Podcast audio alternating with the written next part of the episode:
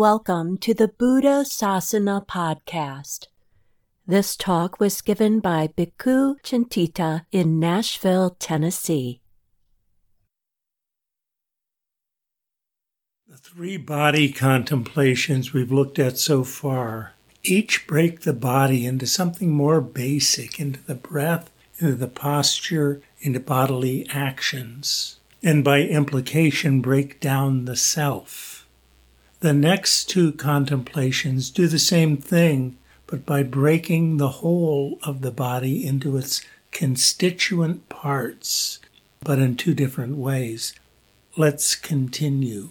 Again, bhikkhus, a bhikkhu reviews the same body up from the soles of the feet and down from the top of the hair, bounded by skin, as full of many kinds of impurity, thus.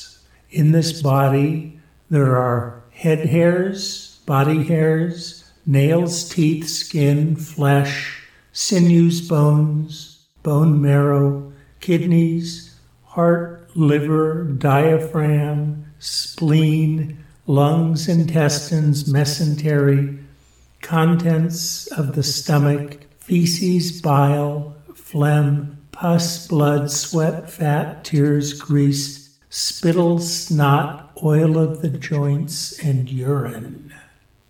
This exercise asks us to review the parts of the body up from the soles of the feet and down from the top of the hair, bounded by skin as full of many kinds of impurity. This implies a kind of scanning from top to bottom or from bottom to top, since it includes hairs, and fingers and toenails, the scan is only approximately bounded by the skin.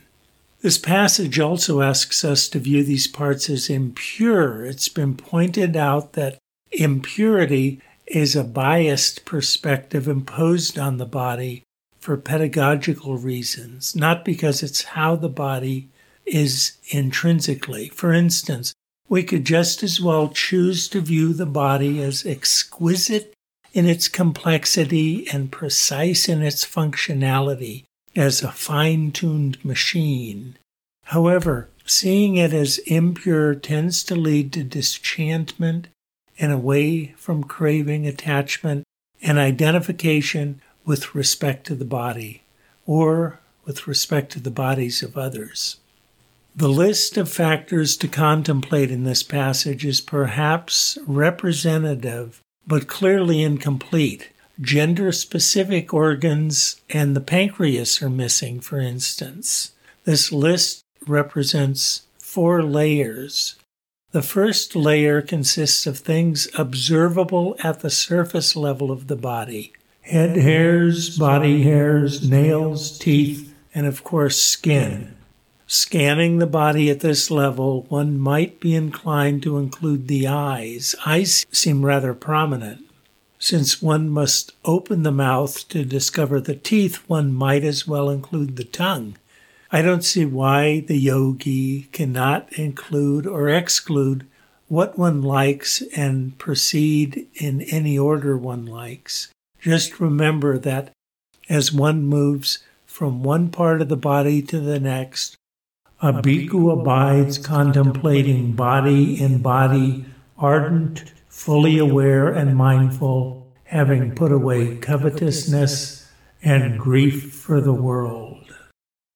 The second layer is the musculoskeletal system that gives the body form and movement flesh, sinews, bones, and bone marrow. Marrow seems very specific in the absence of joints and various kinds of connective tissue that also seem to be worthy objects of contemplation. The third layer is the internal organs kidneys, heart, liver, diaphragm, spleen, lungs, intestines, and mesentery. Most people, like me, need some serious imagination to place these organs. Finally, the fourth layer consists of fluids and excretions, things that ooze. the contents of the stomach, feces, bile, phlegm, pus, blood, sweat, fat, tears, grease, spittle, snot, oil of the joints, and urine. It should be noted that this level has the longest list, which is also the list that makes the strongest case for the impurity of the body. I only recently realized that the brain to the modern mind, a particularly key organ, is not on the long list of body parts, but was added to the list as a standard formula repeated in other texts. Interestingly, the brain is added to the fourth layer, representing things that ooze. In any case, the segmentation into four layers suggests approaching this exercise in four passes over the body in our contemplation. The Buddha then continues by offering a simile for this exercise. Just as though there were a bag with an opening at both ends, full of many sorts of grains such as hill rice, red rice, beans, peas, millet, and white rice, and a man with good eyes were to open it and review it thus. This is hill rice, this is red rice, these are beans, these are peas, this is millet, this is white rice. So too a bhikkhu reviews this same body is full of many kinds of impurity thus. In this body there are head hairs, body hairs, nails, teeth, skin, flesh, sinews, bones, and so on, repeating the whole list all over again, ending in oil of the joints and urine.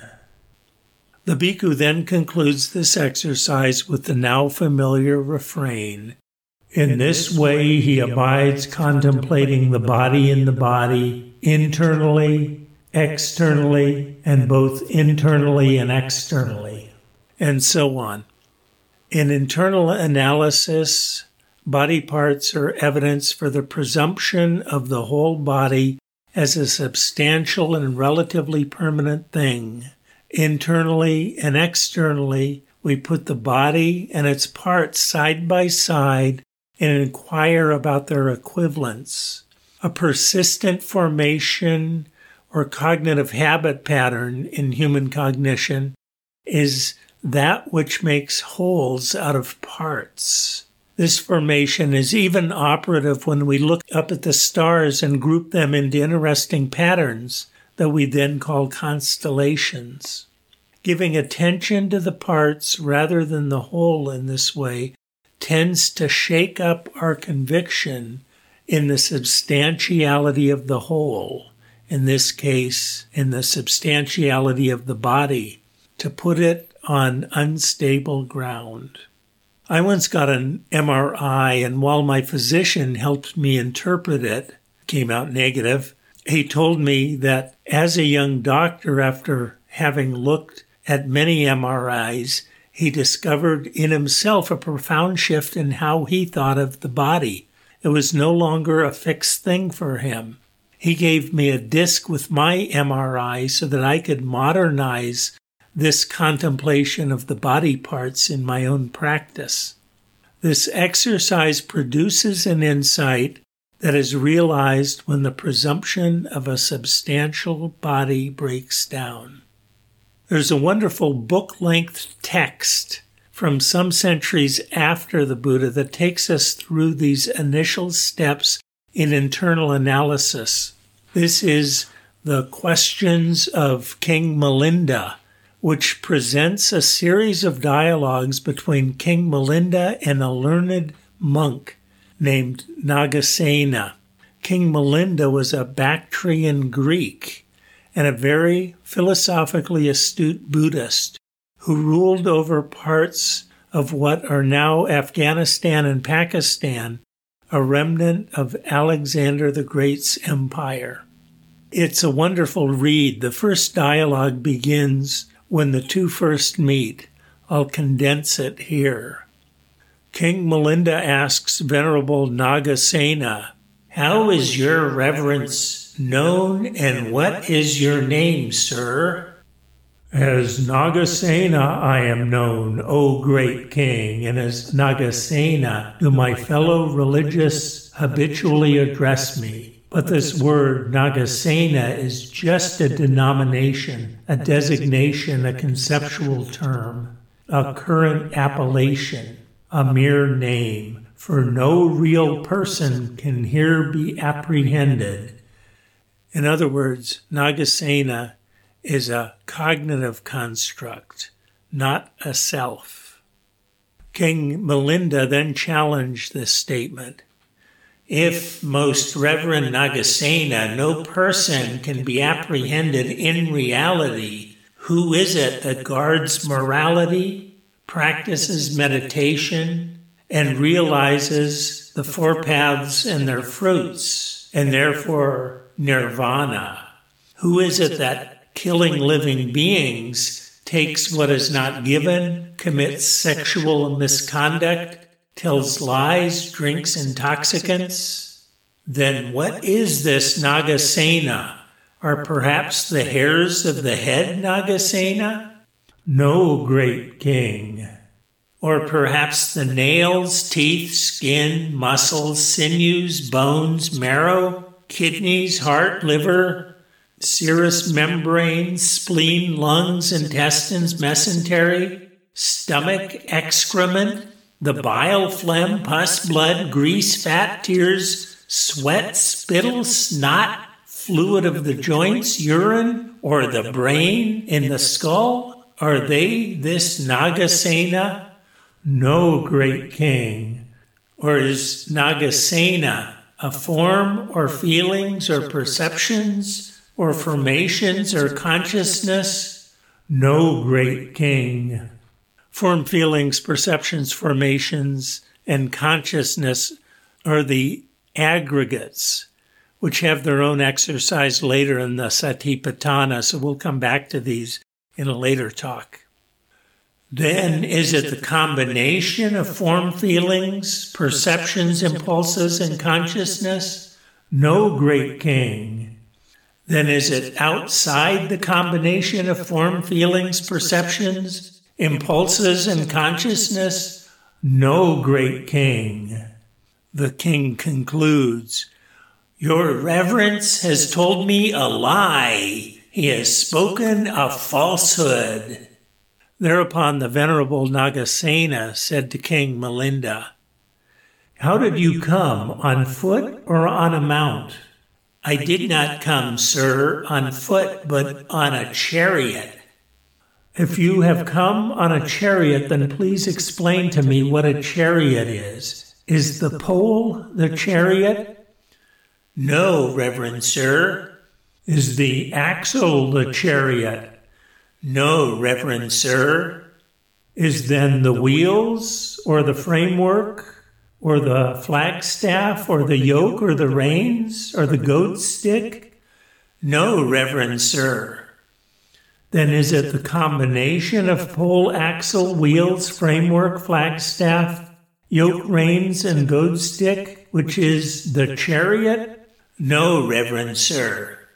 Then is this chariot outside the combination of pole, axle, wheels, framework, flagstaff, yoke, reins, and goad. No, reverend sir. Then ask as I may, I cannot discover any chariot at all. This chariot is just a mere sound. But what is the real chariot? Your Majesty has told a lie, has spoken a falsehood. There is really no chariot. Now listen speaking to the audience that was listening. This King Milinda tells me that he has come in a chariot, but when asked to explain to me what a chariot is, he cannot establish its existence. How can one possibly approve of that? Those present thereupon applauded the venerable Nagasena and said to King Milinda, now let your majesty get out of that if you can. But King Milinda said to Nagasena, I have not, Nagasena, spoken a falsehood, for it is dependence on the pole, the axle, the wheels, the framework, the flagstaff, etc. There takes place this denomination chariot, this designation, this conceptual term, a current appellation, and a mere name. Your Majesty has spoken well about the chariot. It is just so with me. Independence, on the 32 parts of the body, there takes place this denomination, Nagasena, this designation, this conceptual term, a current appellation, and a mere name. In ultimate reality, however, this person cannot be apprehended. This has been said by our sister Vajira when she was face to face with the Lord Buddha. In other words, the body or the chariot is dependently arisen from its parts, but notice that it arises as an object of cognition a designation, a conceptual term, a name that arises not as something substantial with independent existence from its own side, but cognitively built from formations. Our sister Vajira refers to a nun, a bhikkhuni, who lived at the time of the Buddha, who was a fully awakened teacher in her own right. Nagasena's argument is actually a more elaborate reworking of Vajira's teaching in one of the early suttas, for which Nagasena properly cites the source. The dialogue then concludes It is wonderful, Nagasena. It is astounding, Nagasena. Most brilliantly have these questions been answered. Were the Lord Buddha himself here, he would approve what you have said. Well spoken, Nagasena. Well spoken. There are actually many thought experiments of this nature that clarify the process of internal analysis. Some modern ones refer to cars, which are modern day chariots. For instance, we can extend Nagasena or Vajira's analysis to impermanence by contemplating the process where over the years many parts of your car have been worn out or damaged and replaced. The pool of evidence for your car is in this sense impermanent. Is it the same car? Is the car in the car permanent? What if every part has been replaced? As a variant of this exercise, suppose over the years, every time a part of your car has been replaced, you have given the old, damaged, or worn part to your neighbor Bob, who is a mechanic. Bob has over the years refurbished each and every part, saved the refurbished parts, and finally assembled his own car from your old parts. Who owns the original car, you or Bob?